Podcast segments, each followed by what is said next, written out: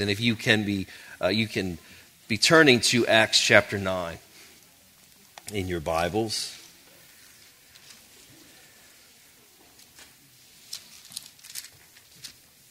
We're going to look at the, the very last section, verses 32 to 42 in Acts chapter 9. And I hope this morning that we can rekindle my prayer for us and many ways, and just own my, my own personal life, it's been a personal prayer of mine for several months, just for the Lord to ignite the adventure of following Him again. When life can just get usual and routine gets predictable, we all like routine. And I think routine serves us in, in good ways. Uh, Wednesday night, we were considering this at the men's meeting that, you know, don't know if it was this one or the past one, but uh, you know why you tend to sit in the same spot at church? It's because you have, by doing that, you have closed off the distractions for you to be able to pay attention. That's why you do that. When you go to the same place to pray, you try a new, try this week, try a new place to pray. You're going to be thinking, man, I have never, ever seen all this stuff around me. Look at this. So there's, there's a good part about our routine, but our routine sometimes can give us tunnel vision to where we don't pay attention to the things that God might be doing. And so we need to have this, I think it's a healthy tension. Yeah, enjoy your spot that you sit in in church, but shake it up a little bit. Every now and then, try a new spot. Try to be around somebody new. It's encouragement to the guys that we gave. Kerr led us in that. Let's look at verses 32 to 42. Lord, we ask that you would restore the adventure of following you. Now, as Peter went here and there among them all, he came down also to the saints who lived in Lydda. There he found a man named Aeneas, bedridden for eight years, who was paralyzed. And Peter said to him, Aeneas, Jesus Christ heals you. Rise and make your bed. And immediately he rose. And all the residents of Lydda and Sharon saw him, and they turned to the Lord. Now there was in Joppa a disciple named Tabitha, which translated means Dorcas. She was full of good works and acts of charity. In those days she became ill and died, and when they had washed her, they laid her in an upper room. Since Lydda was near Joppa, the disciples, hearing that Peter was there, sent two men to him, urging him, Please come to us without delay. So Peter rose and went with him. And when he arrived, they took him to the upper room. All the widows stood beside him, weeping and showing tunics and other garments that Dorcas made while she was with them. But Peter put them all outside and knelt down and prayed. And turning to the body, he said, Tabitha, arise. And she opened her eyes. And when she saw Peter, she sat up. And he gave her his hand and he raised her up. Then, calling the saints and widows, he presented her alive, and it became known throughout all Joppa, and many believed in the Lord. And he stayed in Joppa for many days with one Simon, a tanner. Lord, bless the preaching of your word. Amen. You know, we are in this narrative that Luke is giving us. We have been, remember, chapter 9 is about Saul, Paul's conversion, and then his, uh, the opposition and the assimilation difficulties that he had in, both in Damascus and Jerusalem. And all of a sudden, now in verse 32, we have now as Peter was going here and there. There's a little shift in who is doing what, and uh, just bigger context. Uh, Luke is giving us understanding. He's doing so, God's doing something in Peter's heart that will allow the church to keep on going. Remember, uh, and, and we're going to see this in chapter 10 next week. Peter goes to the Gentiles, the people that the Jews are not supposed to interact with. Even Peter later on in his life had difficulty. He, he strayed from the Gentiles, was hanging out more with the Jews, and didn't want to be around the Gentiles. Kind of thinking, eh, maybe this clean thing, I need to stay away. God's doing something, He's revealing something in Peter's heart, but bigger than all of those contexts and maybe what Luke is doing. We see We see Peter doing exactly what Jesus did during his ministry on the earth. And I think that's purposeful. Luke wants us to know. Peter, I think, is giving Luke some of these details. Uh, nobody knows if, if everybody's if Peter sent everybody out of the room and he went in, knelt and prayed. How did Luke know that? Peter probably told him. Yeah, I went in, sent everybody out. I went in, I knelt down and I prayed, and I was scared to death because he probably was. Now we can take these types of stories and we can treat them as if they are very far off, and we our lives will never touch them. If God called me to call somebody awake who was dead, I would be terrified to try that. Do I believe God has the power to do it? Absolutely. He can just use somebody else. Because I'm not sure I would risk it for that biscuit. Mm-mm. But as I say that, I'm convicted. Wait a minute. This is written for our instruction. This is written for our faith. This is written for us to say, maybe God will call me to do that one day. And I want to be listening. I want to be prepared. I want to be ready for when the Lord would lead me like that. See, we must have an eager expectation and anticipation in our Christian walk.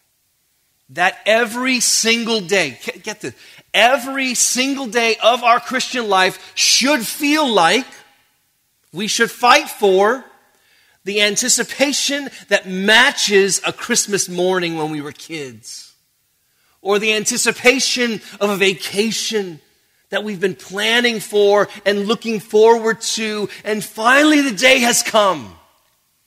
You know that feeling? I believe God wants us to live in that feeling. Yeah, there are things that are going to come and oppose us and distract us and get us to feel like the vacation, because we've also had the moments where you try to go on vacation and everything goes wrong that day. Yeah, there's, there's, there's a fight for joy that we need to have and maintain. But I think God smiles upon us in that way. He wants us to know, He wants us to say, I've got something to show you today. And I want you to, to be ready for it. See, every day should carry for the believer because we have we, we have the joy of the Lord. We have the Spirit's empowerment in us. Every day should be the anticipation of Christmas.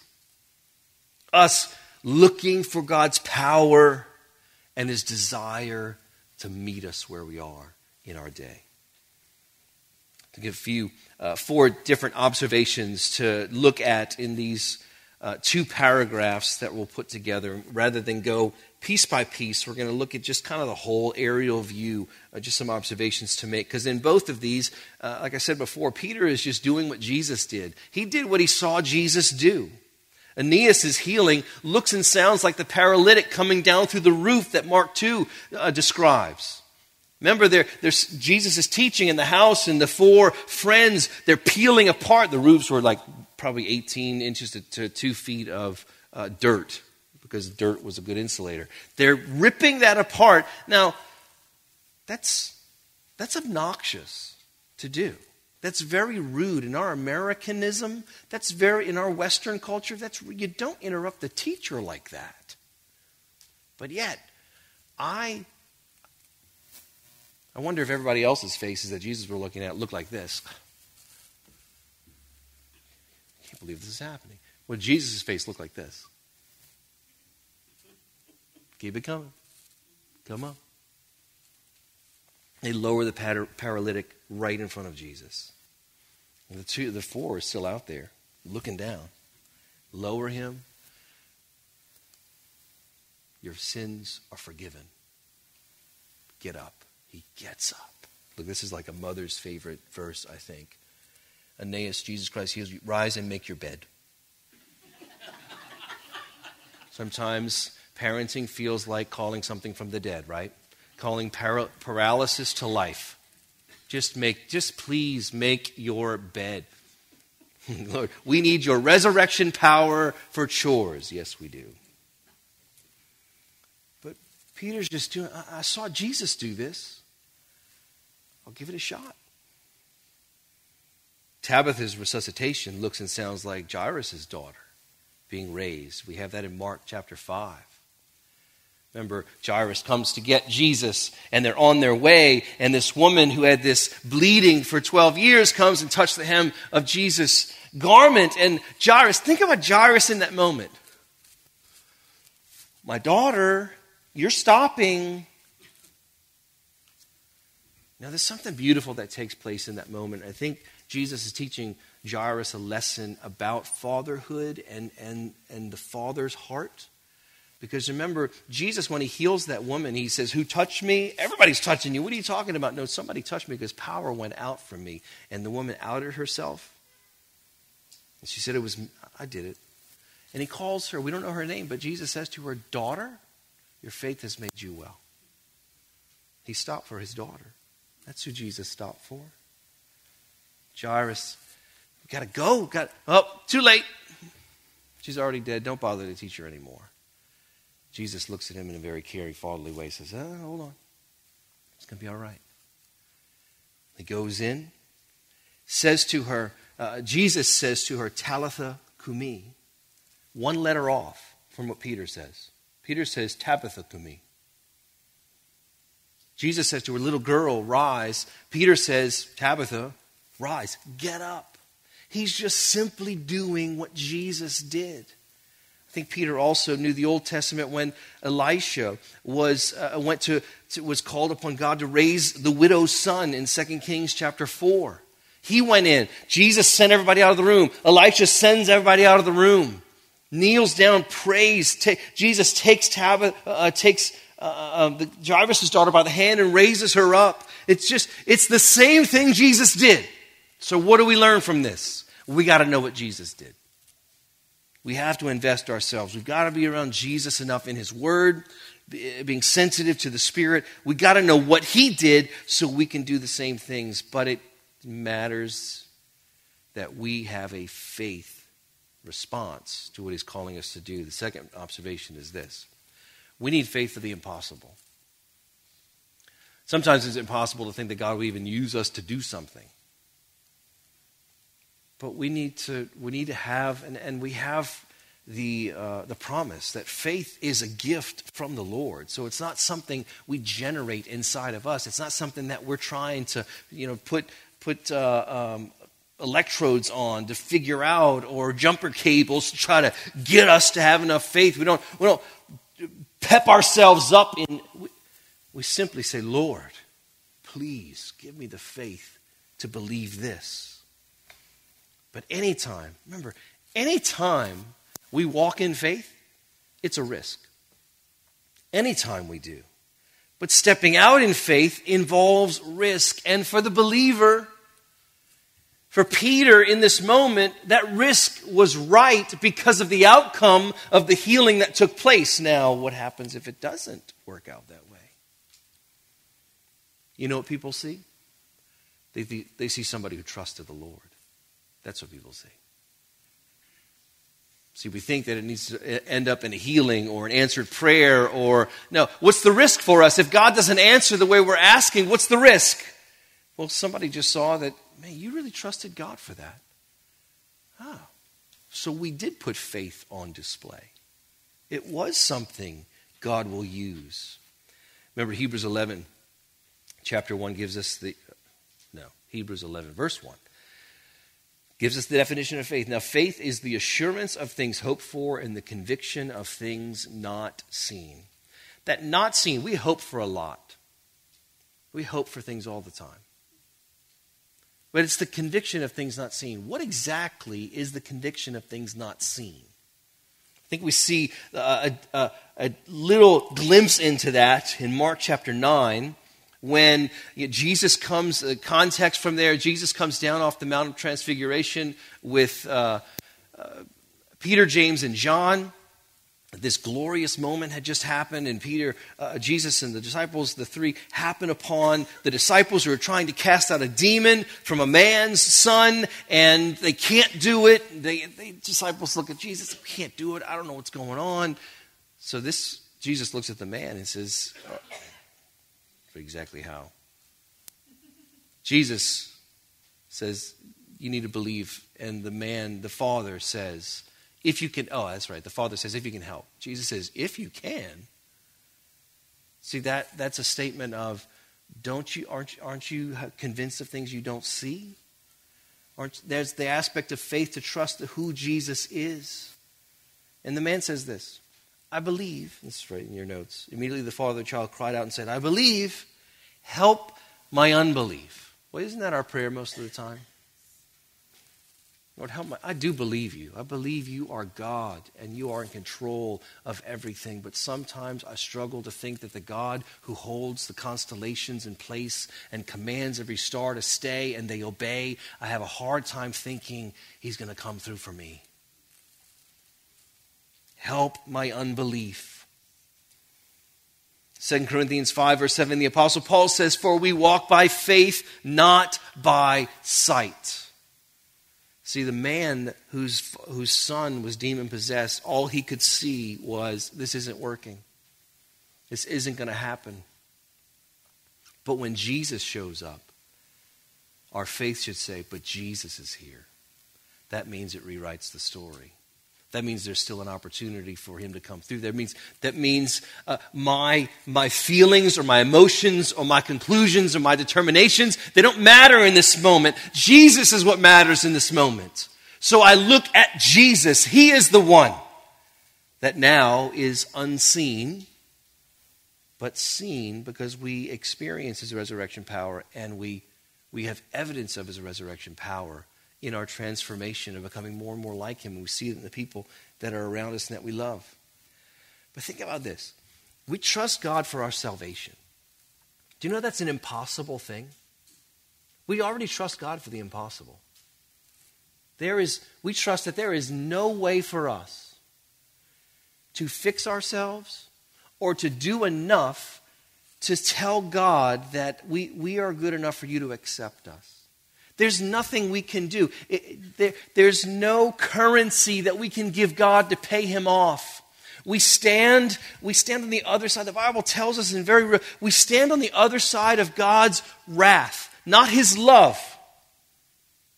We stand on oppos- we, we're in opposition to him because of our sin. And the Bible says we are separated from him. That's an impossible chasm. It's impossible for us to get there. But Jesus comes to us and he simply says, Trust me for your salvation. Repent of your sins. Commit your life to me. Begin a relationship. And in that moment, the impossible happens. God, in the presence of the Holy Spirit, comes to live inside of us. Isn't that amazing? That's impossible. But yet, if we trust that every day, we're already having faith for the impossible. So why not trust Him for the things around us with the same faith? God, you, you have saved me. When I could not manufacture any good works that would, would please you to accept me, I couldn't get acceptance by anything I can do. I could only get acceptance through Jesus and my faith in Him. And that's a gift. God, I trust you. I can trust you for these things that are going around. So we need to learn. We trust Him for our salvation, which is an impossible feat. We need to learn to trust Him with what we think is impossible in our lives. See, when God shows up and gives these miraculous healings, you know, He is, uh, Jesus, when He was on this earth, showed His authority over sin and sickness and, uh, and separation from him in death. And now, through the Apostle Peter, and this spills over into chapter 10, Jesus is again showing that he is he has authority over disease, which is paralysis, death, but also in chapter 10, he has the power over discrimination too. When he, when he saves the Gentile in the same way. See, when God brings healings in whatever category, when He brings answer to prayer, it's eternal life that's on display. That's our third observation. Jesus' authority over disease and death is a foretaste of heaven. We get a little bit of heaven today. But it's also a visible demonstration of his resurrection life. And look, church, God wants to display his resurrection life in us and then through us. He wants, uh, see, his miracles authenticate his message. The miracles authenticate the message of Jesus as the only way to salvation. And what happens when this eternal life is on display? People turn to the Lord. Look in verse 35. And all the residents of Lydda and Sharon saw him, and they turned to the Lord. And then look in verse 40, uh, 40, 42. And it became known throughout all Joppa, and many believed in the Lord. See, God blesses us to draw others to Him, to trust Him, so then they can get in on the blessing too. Isn't that amazing? It's just absolutely amazing, but yet we, we will disqualify ourselves or nullify uh, uh, uh the fact that God even wants to bless us at all. He really does want to bless us, He is inclined toward us. See, the, the, we think, what we think are the dead things in our lives can be the very opportunity for God to reveal His power. And the resurrection of Jesus and the eternal life that He has given us can be on display for others to get in on as well. But you know what we see over all of this? We see the Father's heart. God, He heals to express His care for His children. He, he just lets us know I love you. I love you. And so we, we should be in a place to where we can risk again and, and ask God to maybe even revive the prayers that are now dormant of our lives because God just, nothing's changing. So what do we do? We ask God to revive faith in us so we can pray that prayer again. And we can ask God, can you please display your Father's heart? Look, what I love about this, look at verse 37. In those days, Tabitha became ill and died. And when she had washed, they had washed it later in the upper room, since Lydda was near Joppa, hearing Peter was there. Verse 39. So Peter rose and went with them, and he arrived. They took him to the upper room. All the widows stood beside him, weeping and showing tunics and other garments that Dorcas made while she was with them. This was simply a servant in the church. So look, look what she did for us. And the father says, Isn't that great?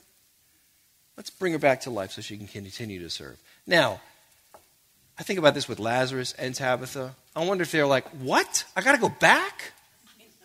Come on. This is great. I'm with you. I see. No, you got to go back. You got to serve the church some more. You know, there's something in there that just realized that, you know, we, we long for and want heaven, but there is ministry for us to fulfill today.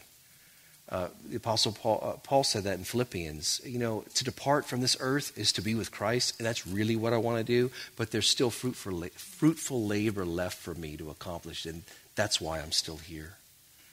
We have that same commission, but when we go to the Lord in our prayers, we are asking for God's power to show up as a demonstration of eternal life, but also, like, Lord, can you just remind me of your love? Can you just remind me again of your love? I'm going to have a prayer time to pray for dead things. Things that in, your life are just paralyzed. The, the categories would be uh, a spiritual deadness, perhaps, a spiritual paralysis that you're just thinking, I just can't, I, I, I don't find any motivation whatsoever to read my Bible. I don't feel any motivation to live like Jesus, to look like Jesus. I, I kind of am tempted to not look like him in any category. So we want to pray for spiritual deadness. We want to pray for emotional deadness, particularly our affections for the Lord. Have our affections wandered? Are they really on the Lord? Or how about this the emotional deadness that happens when we just ask the Lord for a particular breakthrough and it's just not happening?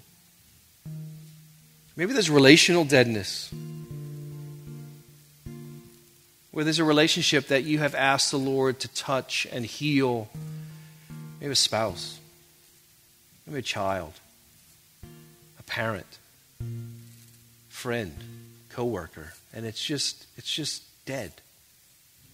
That's what we want God to put his finger on and bring back to life. And, and so we can look at that and say, Rise, get up, serve the Lord.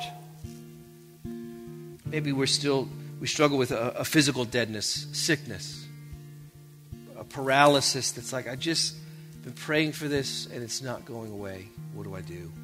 What do I do?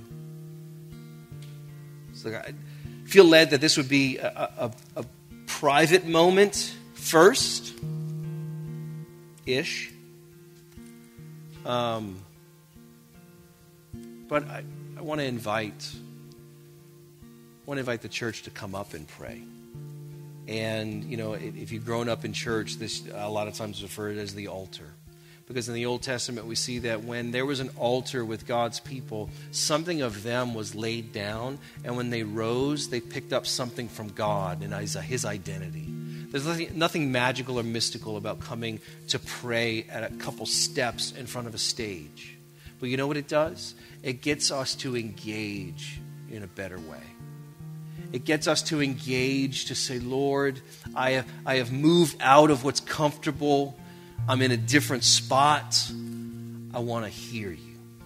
I want to hear your pronouncement of love. And God, I ask for faith for you to revive and resuscitate and bring to life that which is dead. Amen. That's what we're asking the Lord for. That's what we're asking the Lord for. So, take a little private moment,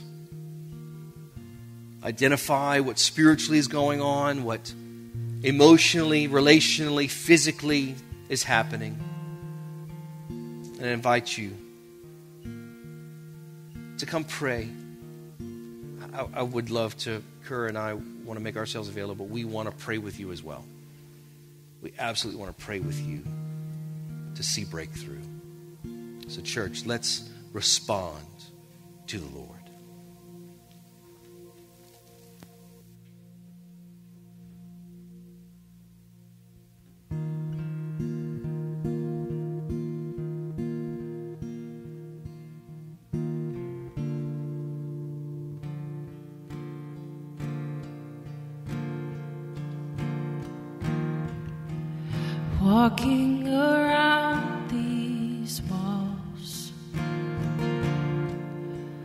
I thought by now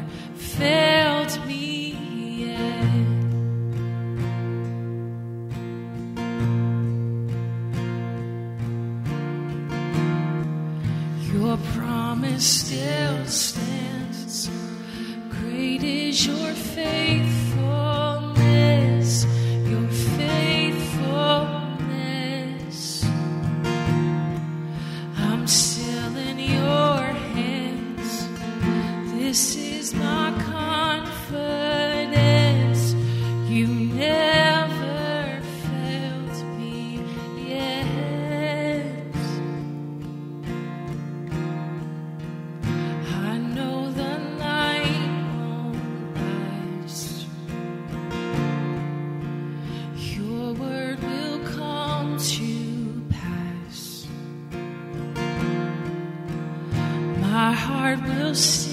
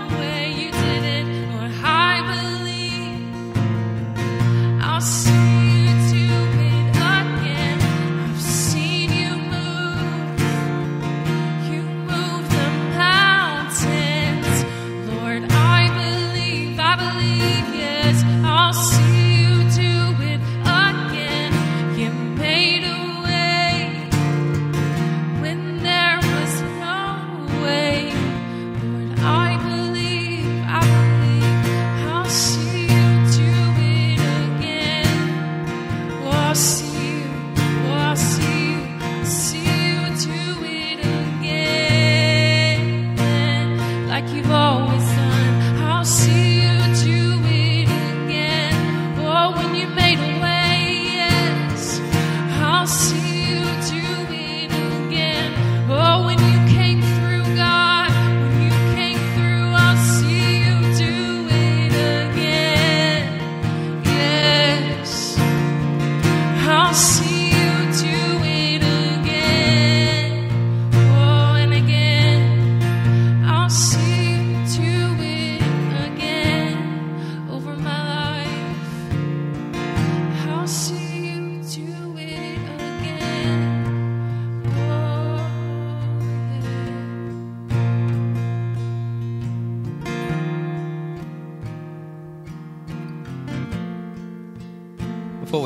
just just say that together. Let's say that together.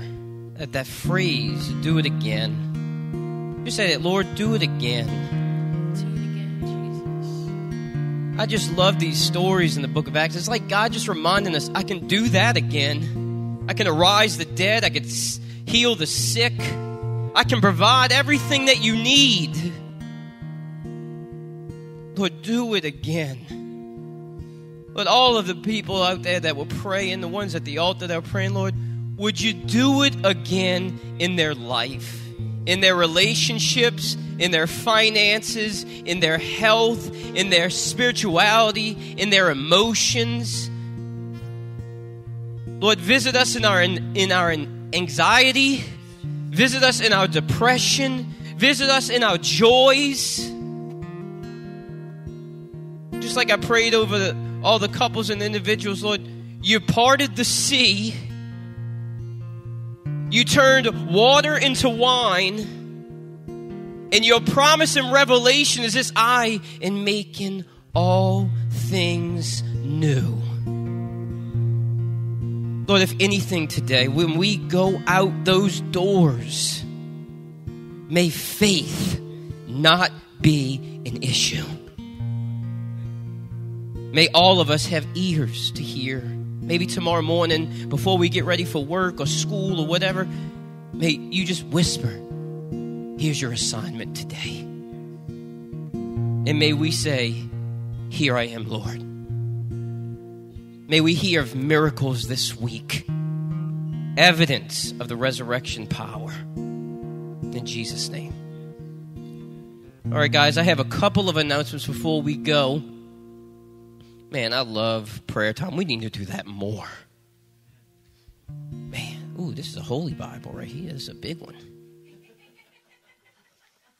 But look, I have a couple of announcements. I won't take a long time. I know I can talk. That is a Shelmationist in, in me, and I'm hopefully I'm never cured of that. But guys, I'm gonna be frank with you, just like I was with the guys at Wednesday night's group. Man, the men's group is so good. It's funny. We come, we came with a book to go through, and we ra- rarely discuss that book. so, the men's group's good. The the youth Bible study that just ended was so good. We got to see three new youth that weren't part of our group just attend, and man, it was the youth led their own youth through the Bible. It was so good. But October 13th, which is next Friday, Friday the 13th, we have a worship and prayer night. I would love to see everybody here there. I'm tired of seeing the same seven people, no offense. And it's good. But man, what what could happen if everybody showed up and cried out to the Lord? So I don't care if you got to cancel a lunch date, a work date, just cancel it and make yourself available to come worship and pray with the church.